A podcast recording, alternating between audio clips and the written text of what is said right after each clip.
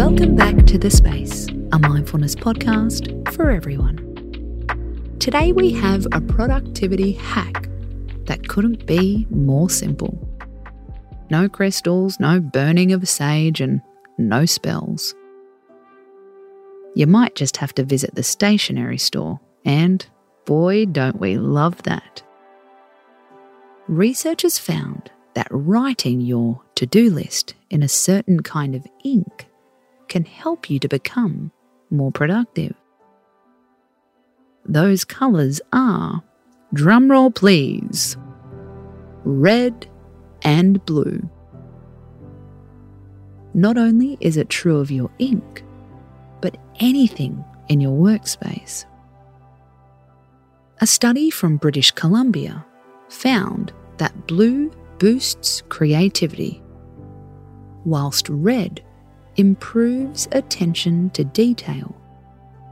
To test it, they planted colour clues on computer screens. You don't have to turn your whole screen red. It could be your icons or a photo with that colour palette. Red boosted performance on detail orientated tasks by as much as 31% compared to blue. For tasks such as brainstorming, blue environments doubled the creative output.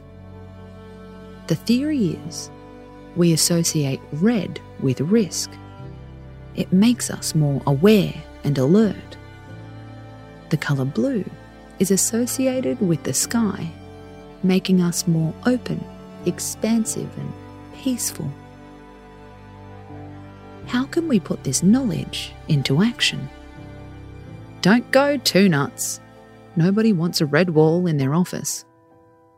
Try small ways to implement the colour in your day. A photo of the ocean as your screensaver.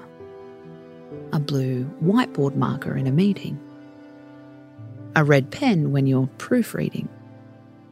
See if it makes a difference to your output. As for the no nos, just don't go for grey.